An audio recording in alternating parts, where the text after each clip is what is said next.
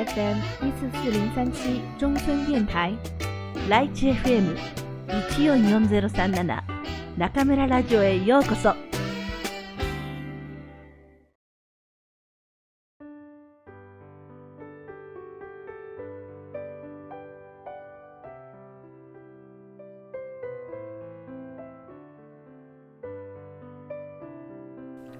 ディズニーありがとうの神様が教えてくれたこと。鎌田博虹色のミッキー。1992年4月。新人研修を無事に終え2週間が過ぎた。どうにか一通りの仕事を覚えゲストとの触れ合いにも少しずつ慣れてきた。しかしもともとディズニーランドが好きで入ってきた新人キャストのように、ゲストを幸せにしたいとか、笑顔にしたいという感情は特に湧いていない。すると、夕方5時を過ぎる頃、教育責任者の金田から緊急事態の知らせが入った。なんと、家族と来ていた9歳のひとみちゃんという女の子が迷子になっているとのこと。ディズニーランドでは現実の世界に引き戻されないよう迷子のアナウンスを行っていない。そのためキャストが無線で連絡を取り合いながらこの広いパークで迷子を探さねばならないのだ。しかもその女の子は喘息の持病があるにもかかわらずすでに薬の時間が過ぎているという。女の子の両親は祈る思いで探し回っているとのことだ。命に関わる緊急事態にキャストたちは全力でその女の子を探すこととなった。そして30分ほど経った時、マサトと共に捜索していた僕はファンタジーランドにあるレストランの脇でしゃがみ込んでいる女の子を見つけた。どうしたの？具合でも悪いの？すると女の子は僕の質問に答えることなく息苦しそうに胸を押さえている。君、ひとみちゃん？しゃがみ込んでいる女の子は、コクンとうなずいた。薬を必要としている時間を過ぎているため、喘息の発作が出てしまったのだ。どうしよう？僕の後ろで、マサトが心配そうにしている。救護室には、携帯吸入器など喘息に対する応急機器が用意されているはずだが、ここから一番近い救護室までは少なくとも100メートル以上ある。こんな状態でこの子を移動することは絶対に危険だ。施設でも喘息の子がいたため、何度か発作を起こしている事態を僕は見かけたことがあった。救護室に連絡を入れてナースに来てもらおう。この子を歩かせるのは危険すぎる。マサトに無線でナースを呼んでもらっている間に、僕はひとみちゃんをそっとレストランの中まで連れて行った。すると、その様子を見ていた女性キャストが近くにあった椅子を並べ、ひとみちゃんを横にさせてあげようとした。ちょっと待ってその声は、マサトだった。いつもの穏やかなマサトからは、想像もつかないぐらい、切羽詰まった声だった。そして、マサトはこう言った。発作を起こしてるときは、気管が狭くなっているから、体を横にすると、さらに息苦しくなるんです。だから、椅子に座らせてあげましょう。マサトが入院している頃、同じように喘息の子が発作を起こした際、看護師がそのようなことを言っていたそうだ。僕らはマサトの指示通り、ひとみちゃんをゆっくりと椅子に座らせてあげた。携帯吸入器が到着するまでの間、どうにかして呼吸を和らげてあげなければ。せっかくご両親と一緒に来たのに、これでは楽しい思い出が台無しだ。今、ここでできることを精一杯やってあげなければ。創作に関わったキャストたちも心配そうにひとみちゃんを見ている。一人のキャストは、もうすぐパパとママが来るからね、と言葉で励まし、もう一人のキャストは、ひとみちゃんの背中をそっとさすってあげている。そして、当時園長がやっていた応急処置を僕も必死に思い出した。レストランという環境の中でできること。僕の中で色あせていた記憶がみるみる色鮮やかに変わっていった。皆さん、上着を着ている人は急いで彼女にかけてあげてください。外で発作が出てしまった時、園長は自分の着ているものをその子にかけ、とにかく体を温めていた。そうすることで、呼吸が少し楽になるのだという。すると、マサトがウェイトレスにこう言った。すみません。熱いお湯で絞ったタオルをもらえますか？おしぼりでもいいです。それと、温かいお茶を飲ませてあげてください。それは、身体の外からも中からも温め、気管を楽にしてあげるための処置だ。僕もマサトも記憶の隅々を探した。次第に僕は目の前の小さなゲストを救いたい。この子を早く笑顔にしてあげたい。と思い始めた。できる限りのことを尽くし、ぜいぜいと言っていたひとみちゃんの呼吸が少しずつ落ち着いてきたその時、ナースとご両親がレストランに到着した。ひとみ血相を抱えたご両親は思いのほか落ち着いている娘の様子に胸をなで下ろし、そしてナースは救護バッグから携帯吸入器を取り出すと、ひとみちゃんの口へ運んだ。ひとみちゃんの呼吸はみるみる落ち着きを取り戻し、そして母親に抱きついて泣き出した。きっと気が緩んだのだろう。するとご両親は、ひとみちゃんを抱きしめながら、キャスト一人一人の顔を見て、ありがとうございました。ありがとうございました。と何度も何度も礼を言っていた。そして父親は、こんなことを言った。本当にご迷惑をおかけしました。こんなことになるなんて動物と遊んだりしなければ大体落ち着いているんですが、さぞかし興奮してしまったのでしょう。動物ですか？僕は無意識に聞き返していた。はい。去年お友達のうちで子犬と遊んだ時に発作を起こしてしまって、その時も大変でした。きっと犬の毛に反応してしまったのでしょうね。昔、捨て犬を拾ってきてしまった時、施設で飼ってもらえないことがあった。あれは規則だからという理由だけではなく、園長が子供たちを大切に思うからこその思いやりだったんだ。女の子を見つめるご両親の優しい眼差しは、僕たちを見る園長の瞳に少し似ていた。数日後、キャストとしての日々を過ごすにつれ、僕は自分が育った施設のことを思い出すようになった。今まで施設で育ったことをずっと恥ずかしいと思っていたが、ディズニーランドで働くようになってから、キャスト同士が認め合い、褒め合い、そして許し合っている姿を見ているうち、恥ずかしいという感情は薄れていった。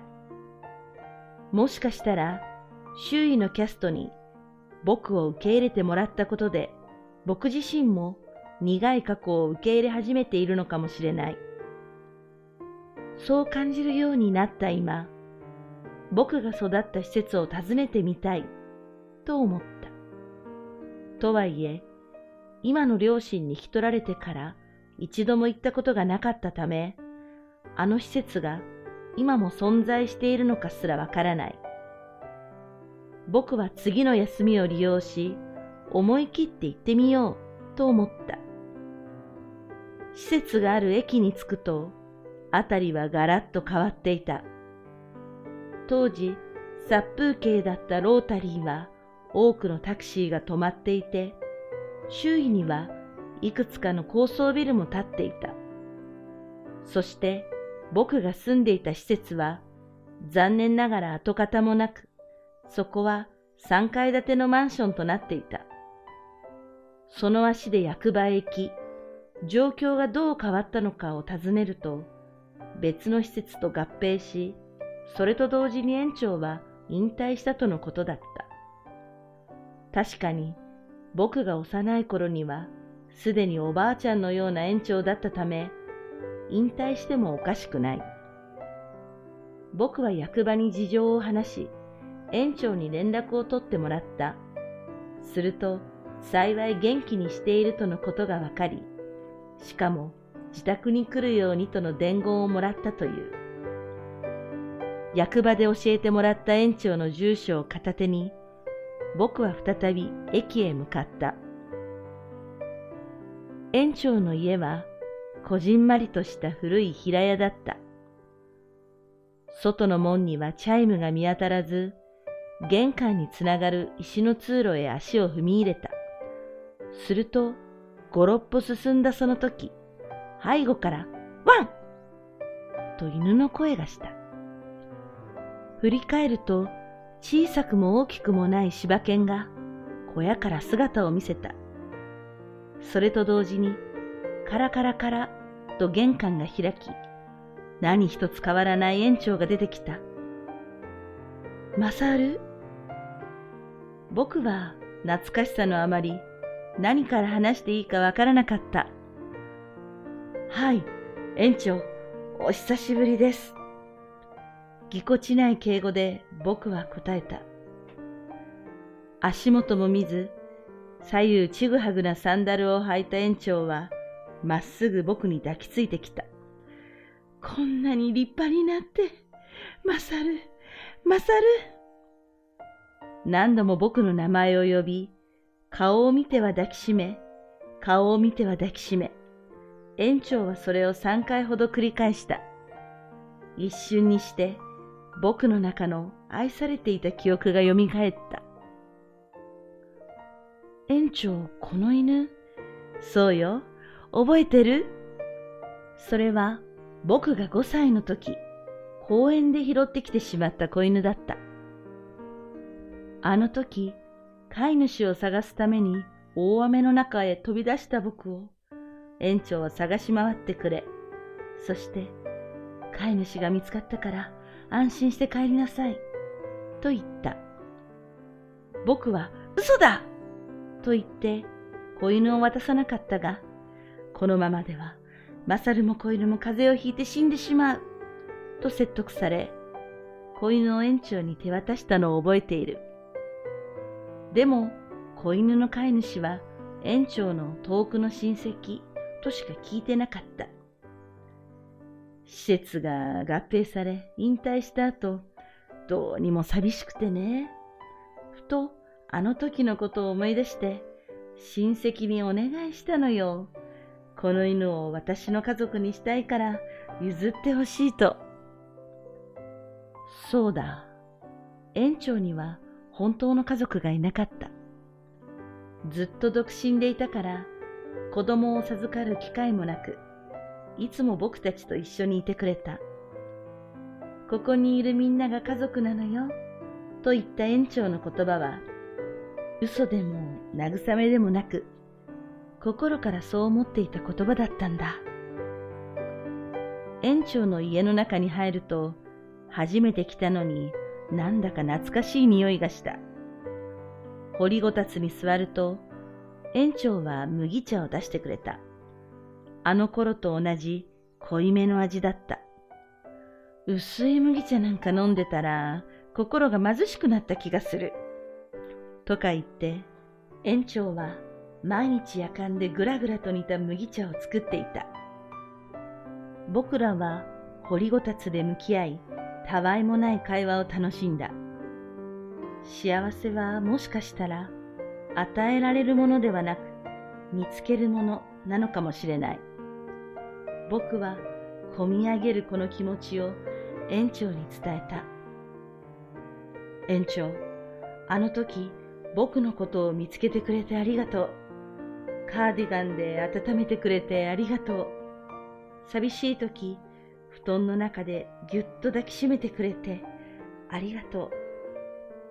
園長は両手で湯飲みを包み、濃いめの麦茶をずずっと飲むふりをして、そっと涙を拭いていた。帰り際、玄関で、またおいで、という園長の笑顔は、あの時のままだった。そして家路に向かった僕は、来た時よりも景色が明るく見えた気がした。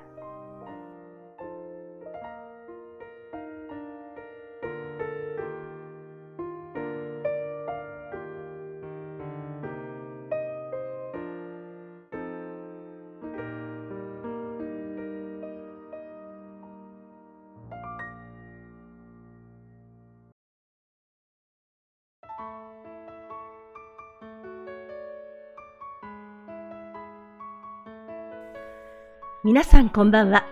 今夜も中村ラジオへようこそ。私は当ラジオ局のディスクジョッキー中村です。先日日本は9月19日から9月23日までの5連休でした。19日と20日は土日、21日は敬老の日。これは毎年9月の第3月曜日。1日置いて23日は秋分の日です。法律で2つの祝日に挟まれた日は自動的に国民の祝日となります。というわけで、土日がお休みの人は5連休、シルバーウィークをゆっくり楽しんだことでしょうね。シルバーウィークは実は私も最近知った言葉で5月のゴールデンウィークに並ぶ連休という意味らしいですね。最近は武漢もいい天気が続いていますから、きっと日本も気持ちの良い毎日だったのではないでしょうか。さて、3回目をお送りしたディズニーありがとうの神様が教えてくれたことですが、お楽しみいただけているでしょうか？私は以前お話ししたように、大学1年の夏休みから長期休暇のたびに東京ディズニーランドでキャストとして働きました。何分遠い遠い昔のことなので、だんだんと記憶も薄れてきましたが、それでも忘れられない思い出もあります。1988年の夏、販売部門に配属された私は、ランド内のショップやホテルのディズニーショップで働いていました。時間帯は朝7時から3時まで。同じ千葉県とはいえ、実家のある千葉市からディズニーランドまでは結構離れていて、まだ始発バスが走っていない時間でしたから、出勤前の父に最寄りの駅まで車で送ってもらっていました。早起きはもともとそれほど苦にならず、初めてのバイト、それもディズニーランドに行ける喜びで18歳の私の胸は踊っていました。アルバイトというと上下関係が厳しかったり、お客様への敬語など気を使う場面が多いものですが、幸い先輩を立てなければいけない部活動で鍛えられていたおかげで抵抗なく始められました。緊張したのはレジに入った時です。ディズニーランドではゲストの皆さんはかなりの金額のお土産を買います。支払いはほとんどが1万円札で、お釣りをお返しするときには細心の注意を払ってお金を数えます。毎回レジを閉めてお金のチェックをするときは緊張の瞬間です。一度どうしても50円足りなかった時があり、トイレに行く許可をもらって更衣室に戻り、自分の財布から持ち出した50円をこっそりとレジに入れたこともあります。そしてあの日、事件は起こりました。いつものようにレジでゲストのお買い求めになった商品を生産しました。すべてレジを打ち終わった時点で、ゲストはまだ買いたいものがあると言い、一度レジを離れて商品を持ってきました。また生産し、ゲストに合計金額を伝えたところ、さっき私に1万円を渡したというのです。もちろん私はもらっておらず、ゲストに確認をお願いしたところ、確かに財布の中のお金が1万円分減っていると言います。困った私は上司を呼び、事情を説明しました。上司は顔色も変えず、笑顔で私にバックヤードに行って、レジのお金を数えるように指示しました。何度数えても、やはりレジのお金は1万円増えておらず、同僚にも確認してもらいましたが、同じ結果でした。私はおそらく思いっきり動揺していたのでしょうね。上司は立ち尽くす私を特に叱るわけでもなく、退勤時間が近づいていたこともあり、仕事を上がっていいと言いました。私は何とも言えない複雑な気持ちで家路に着きました。ミスをしたわけでもないのに、なんでゲストには責められ、反論もできず、何度も数えさせられ、結局自分の身の潔白も示せなかったなんて。私はまっすぐ家に帰る気分にもなれず、しばらくコーヒーショップでぼんやりしていましたが、いつまでもこうもしていられず、家に帰宅するとの連絡電話を入れました。すると、母から思いがけない話を聞きました。あの事件は私がぼんやりしている間に解決していたのです。あの後、上司はゲストに1万円札をお渡しし、楽しい気分でディズニーランドからお帰りいただくようにしたそうです。そのゲストは九州へ帰るため羽田空港へ向かいました。空港へ向かうリムジンバスの中でゲストはふとポケットの中に小さく折りたたんだ一万円札があることに気づいたとのこと。あの時はついレジの女の子に強く言ってしまったが、いただいた一万円札は自宅に戻り次第すぐに送り返すので、あの女の子にも謝ってほしいとランドに電話をしてくれたそうです。直接指示を請うた上司のさらに上の家に電話をかけてきた上司は、私が不在だったために、母にその話を伝えました。そして、明日も元気にディズニーランドに来てほしいと。次の日もバイトはあったのですが、一刻も早く私に伝えてあげようという優しさは、やはりそこがディズニーランドだったからかもしれません。その話を聞くまでのどんよりとした気分は、途端に青空が現れたかのように晴れやかになりました。あの時はもう二度と関わりたくないと思ったゲストが急にすごくいい人に思え、実は次の日はなんとなく行きたくなかったバイトが明日も頑張ろうという気分になりました。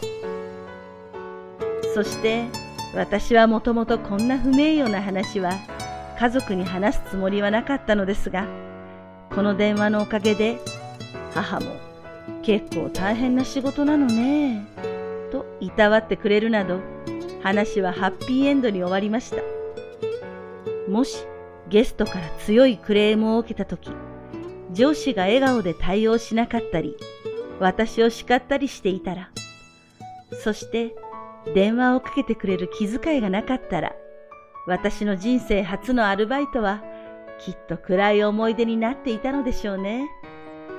この中村ラジオの朗読のおかげで20年以上忘れていたことを思い出すことができました。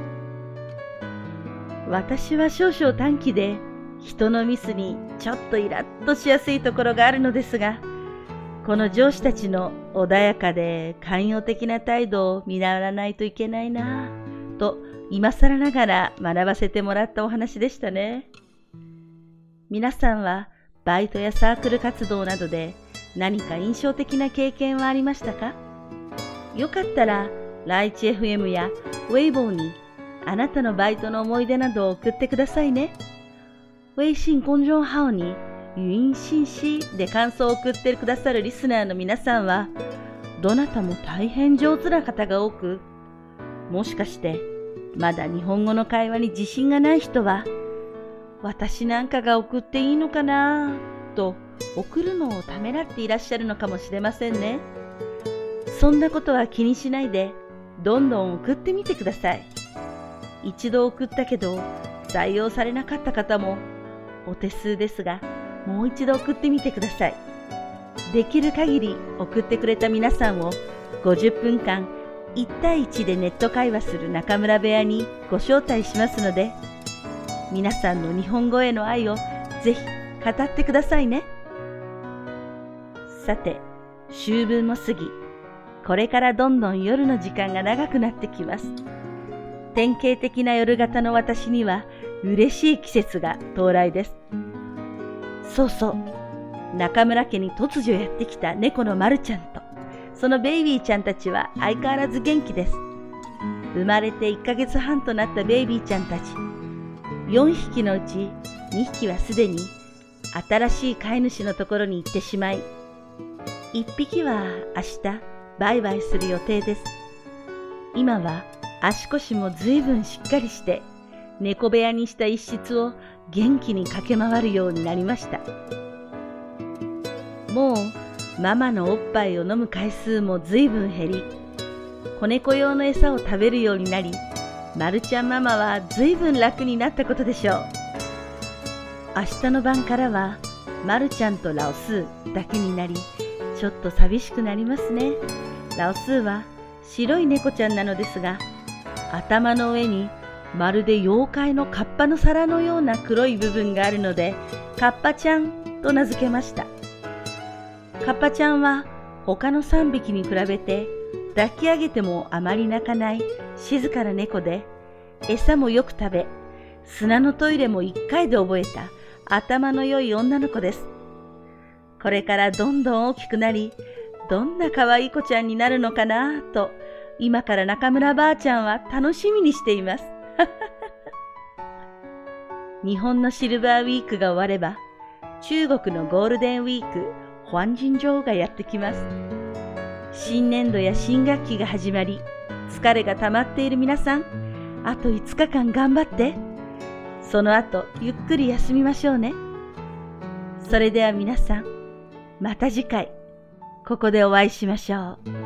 おやすみなさい。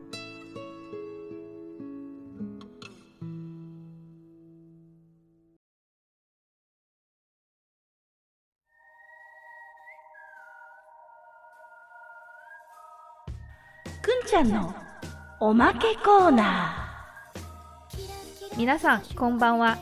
くんちゃんのおまけコーナーへようこそ。大家好，我是中村电台的制作担当困困，欢迎来到我 Market Corner。进入新学期后，中村老师除了要上课，还要参加各种活动，忙得不可开交。因此，中村电台和中村布屋都休息了一周。 这周恢复正常节奏。我们又开始征集幸运听众了。本期幸运听众征集令的主题是“あなたの悩みを教えてくれませんか”。按照惯例，我们还是会从通过微信公众平台用日语发来语音消息的朋友中选出两名，来九月二十七日的中村布屋做客。中村老师说，每次听大家发来的语音消息，都会觉得大家日语非常棒。老师希望。 对自己的日语不太自信的朋友们，也可以鼓起勇气尝试一下。还希望曾经发过一次但是没有入选的朋友们，能再尝试一下。老师真心想与所有有诚意的听众朋友们说上话。九月二十七日的中村布屋，期待着大家的光临，祝大家好运。接下来还是来跟大家聊聊本期节目的内容。本期节目朗读的是尼基罗诺米基。七色的米奇这篇文章的第三部分：一个患有哮喘的小女孩在迪士尼乐园与父母走散了。在阿胜与迪士尼所有工作人员的努力搜寻下，他们找到了这个小女孩。多亏雅人给出的急救指令，小女孩最终得救了。因为这件事情，阿胜想起了自己曾经捡回孤儿院的那只小狗，想起了亲切的孤儿院的园长。阿胜决定要回去看看自己曾经成长的地方，要回去看看园长。在园长家，阿胜居然遇到了自己曾经捡到的那只小狗。现在的阿胜觉得，幸福或许并不是被给予的，而是需要自己去寻找的。接下来，阿胜还会发生怎样的改变呢？下期节目会继续放送这篇文章的第四部分，也是这个故事的结局。